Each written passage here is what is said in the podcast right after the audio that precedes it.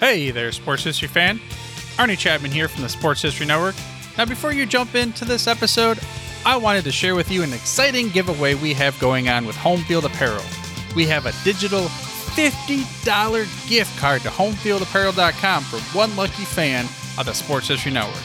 All you got to do is head over to sportshistorynetwork.com forward slash giveaways to sign up. Again, that's sportshistorynetwork.com forward slash giveaways. Imagine you are walking down the street in New York City. It is a nice, bright Saturday morning. The air is still cool but comfortable. You walk past a park and see kids in the playground. Older folks sitting on benches continuing the never ending argument about whatever from the day before. But then you hear a commotion by the basketball court. A crowd is gathering. Naturally, your curiosity gets the best of you and you walk over to see what is happening. As you find your place, you see that it is just a regular pickup basketball game that might happen on any court, in any park, anywhere in the world. Then you realize that something is different about this game. You see a player race down the court. He gathers his dribble and then takes off like an airplane. He holds the ball high above his head in what seems like forever, and then finally punches that thing through the rim like the rim had just said something bad about his mother. Then suddenly, it hits you like a bolt of lightning. That's Dr. J. You look down at the other end of the court and you realize it's the Hawk, Connie Hawkins.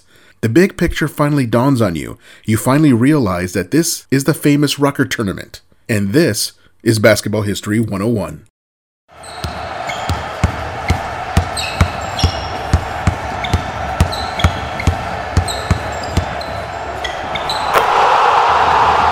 This is Basketball History 101 with Rick Loiza. Welcome back to award winning Basketball History 101, part of the Sports History Network. I am your host, Rick Loiza, and this is a podcast where we bring to life some of the forgotten stories from basketball history. We are bringing old school basketball to a new school audience. And today we bring you the story of the Rucker Tournament. This is the first foray into playground basketball for us here. As you know, most of our stories come from the NBA. We have done a handful of episodes on international basketball and another handful on college or high school basketball stories.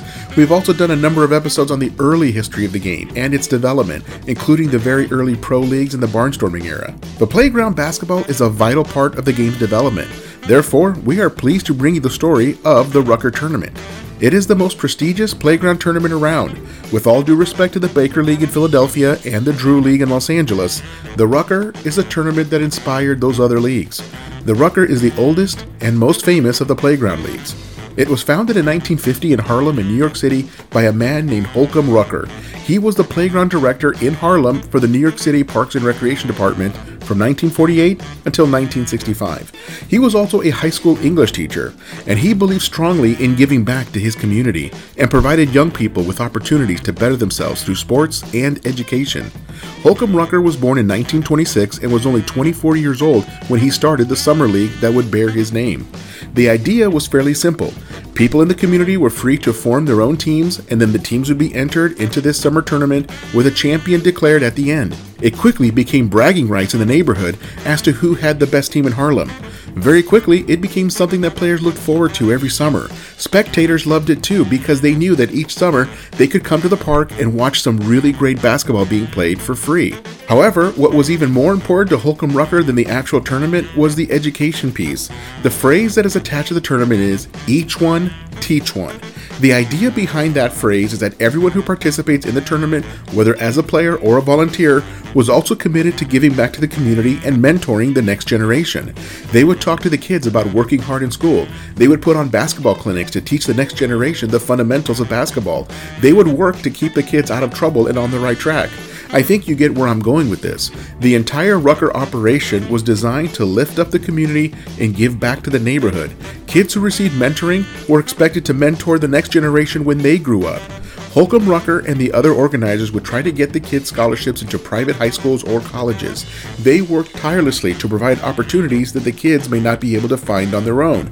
They were constantly inviting coaches to come down and watch the games in order to scout a particular player who demonstrated a special talent. The effort proved successful. Lots of these kids were earning scholarships and getting educations because of the people running the tournament. As the calendar turned to the 1960s, the tournament began to really take off. At that point, the tournament was prestigious enough that players were coming from all over New York, not just Harlem. Some players were even coming from other states to spend part of their summers in Harlem competing in the tournament. The overall talent was getting better and better and the competition more fierce. By the 1960s, the tournament started to see NBA players participating in this tournament alongside amateur players. As a fan, you could come out to the park in the summer to see Wilt Chamberlain, Connie Hawkins, Lew Alcindor, later known as Kareem Abdul Jabbar. You also had Walt Frazier, Willis Reed, and Earl Monroe. But the most famous player in Rucker history was probably Dr. J, Julius Erving. These guys were not just NBA players, but Hall of Famers, some of the greatest to ever lace them up. They would play alongside local street ball legends like Earl the Goat Manigault, Richard Pee Wee Kirkland, Joe the Destroyer Hammond, Herman the Helicopter Knowings, James Fly Williams, and Jumpin' Jackie Johnson, who later played for the Globetrotters. By the way, Earl the Goat Manigault is the subject of episode 25 if you want to go all the way back and check that out. Now, I am not exaggerating when I say that some of these local legends were just as good as the NBA players, but for one reason or another, they never played in the NBA. For some of them, just knowing that they could excel against NBA talent was enough. Fans used to climb trees for a better view. Some would sit on the roof of the school right behind the park to be able to see the action on the court. People were climbing fences just to see their favorite players. It was an amazing scene.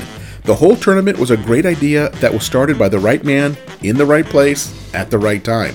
Sadly, Holcomb Rucker passed away from cancer in 1965 at the young age of 39. What would happen to the Rucker tournament without its founder? Well, this is a good place to take a break, and I'll be right back with the answer to that question.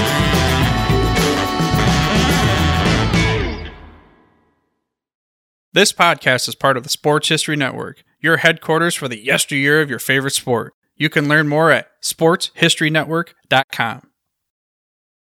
At the Sports History Network, we're all about sports yesteryear, and so we're so pleased to introduce you to Row One, an online memorabilia gallery and shop that brings your sports history to life anywhere. The Row One gallery includes over 5,200 gorgeously reproduced prints of team posters, game program covers, game tickets, advertisements, and more in baseball, pro and college football, pro and college basketball, and more. And any gallery item may be printed in a variety of sizes on wood, metal, canvas, acrylic, or poster paper. And in Row One shop, check out the thousands more of unique items with the retro and historical designs dating back to 1876, including t shirts, long sleeve shirts, phone cases, mugs, blankets, pillows, towels, and even shower curtains. Go to sportshistorynetwork.com, ROW number one, for access to the full Row 1 catalog and for gallery prints and gift items, plus get a 15% discount off all prints on the Row 1 Pictorum Gallery with coupon code SHN15. Follow the link on the show notes.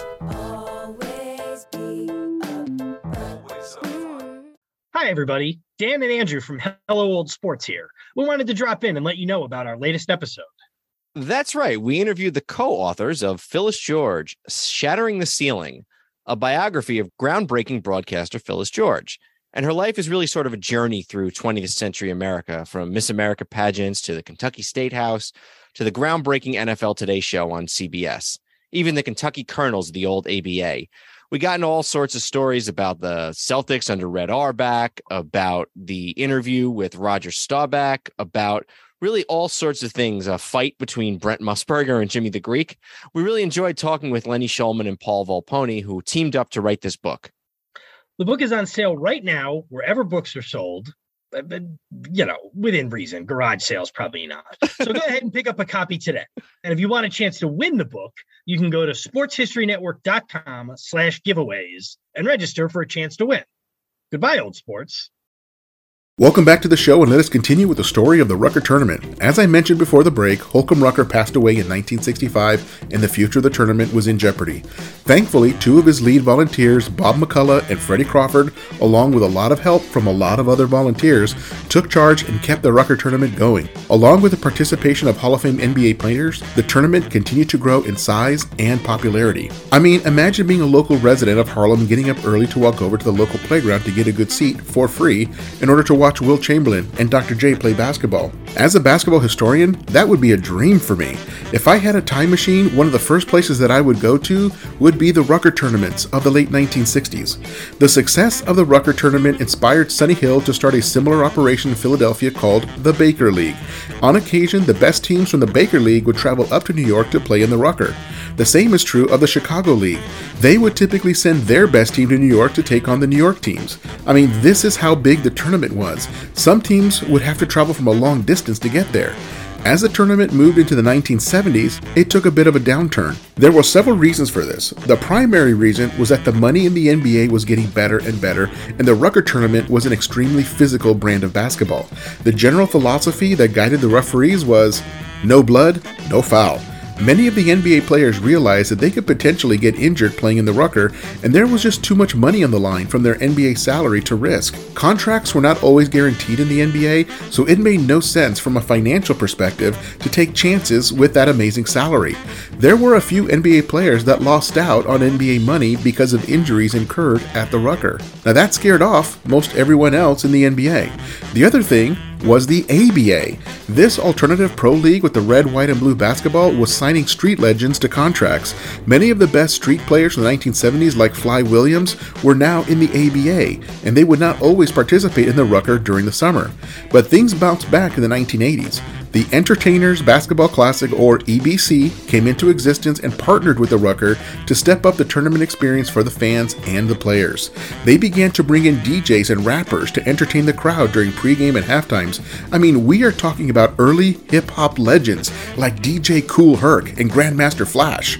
The whole entertainment factor took a huge step forward. Dancers and step teams would also entertain the spectators during breaks. The entire event became a show.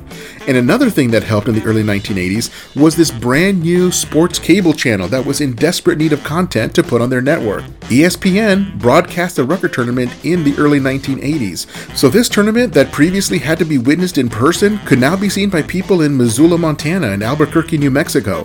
The entire nation could now watch this tournament. The Rucker was back and better than ever.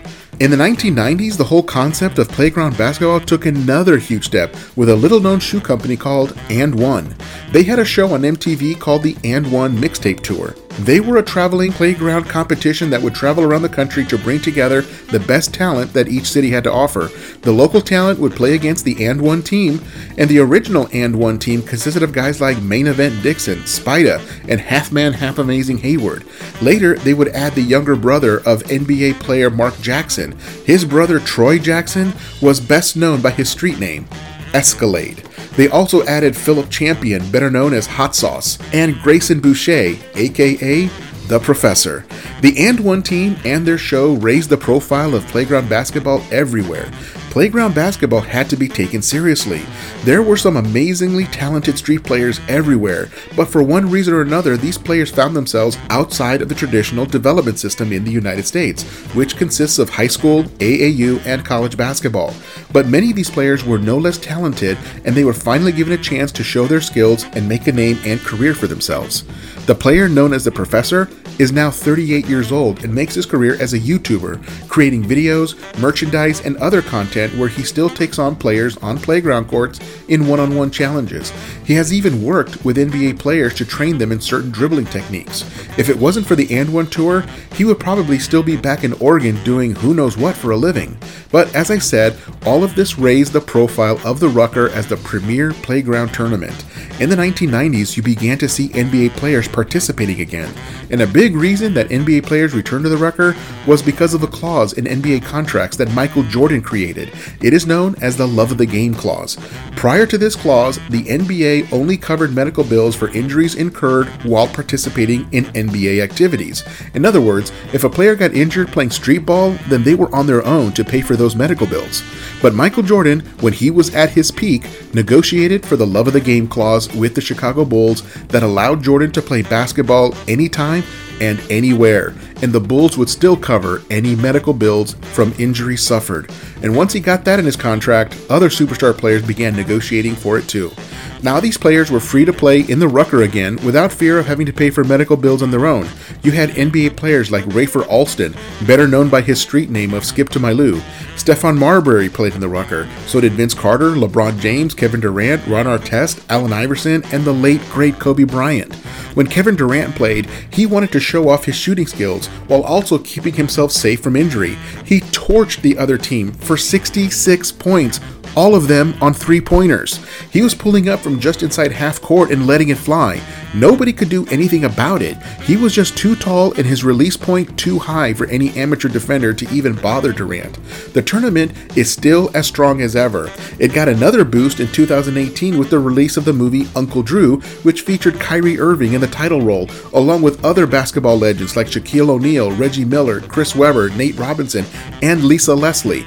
The basic premise of that story was that all of these players together were the best streetball team in the 1970s, and now they were all retired and were coming together, gray hair and all, to try to win the Rucker one more time. There was more to the story than that, but that film brought major attention to the Rucker tournament. From a historical perspective, let me say this playground basketball is as much about style and showmanship as it is about playing good basketball and winning games. Making the right pass and taking the right shot is important at any level of basketball, but if you can do it with some flair, so much the better. Substance and style is how players make their reputation. Dr. J was a perfect example of that. Why lay it up when you could windmill jam that thing? The streetball style had a direct impact on the style of the ABA because so many streetball players signed contracts with the ABA. And then the ABA style had a direct impact on the NBA when the two leagues merged together. Much of the style and the flair that we see today in the NBA and all over the world now has its roots in street basketball, the kind of basketball that is played at the Rucker and other leagues of this type. This is the impact of streetball. I wanted to take an episode to acknowledge that and bring attention to the impact of streetball on the overall development of the game. After all, basketball is entertainment. When the NBA is trying to sell tickets or get fans to watch their games, they know that they are in competition with hockey, football, and baseball, but also with movie theaters, the Broadway show, the bowling alley, the nightclub, or the house party. For their TV broadcast, the NBA is in competition with every other channel on TV and every streaming service available. They have to provide something that is more entertaining than a million other options. The style and showmanship of the NBA came from streetball, and I want to make sure that streetball gets its due in how it impacted the game. In case you've ever wanted to visit this particular court at the Rucker, you can find it in Harlem at 155th Street and Frederick Douglass Boulevard. The park was renamed for Holcomb Rucker after he passed away, but it is the birthplace of a new style of basketball that entertains to this day. So there you have it. That is the story of the Rucker Tournament. Join us next time when we share the story of the 1960 United States men's Olympic basketball team. The co captains of that team were Oscar Robertson and Jerry West. That's next time on Basketball History 101, part of the Sports History Network, the headquarters of Sports Yesteryear. Go to sportshistorynetwork.com to find out more about this and other sports history podcasts. If you like what you hear, please hit that subscribe button wherever you get your podcasts. And check out our page on Facebook. It's called Basketball History 101 Podcast. There you will find shorter historical posts as well as comments and discussion starters on today's game. I'll also announce there when new episodes come out. I want to thank my producer and editor, Jacob Loiza. Join us each week as we continue to mine the history of basketball for more great stories from the past. Take care and see you soon.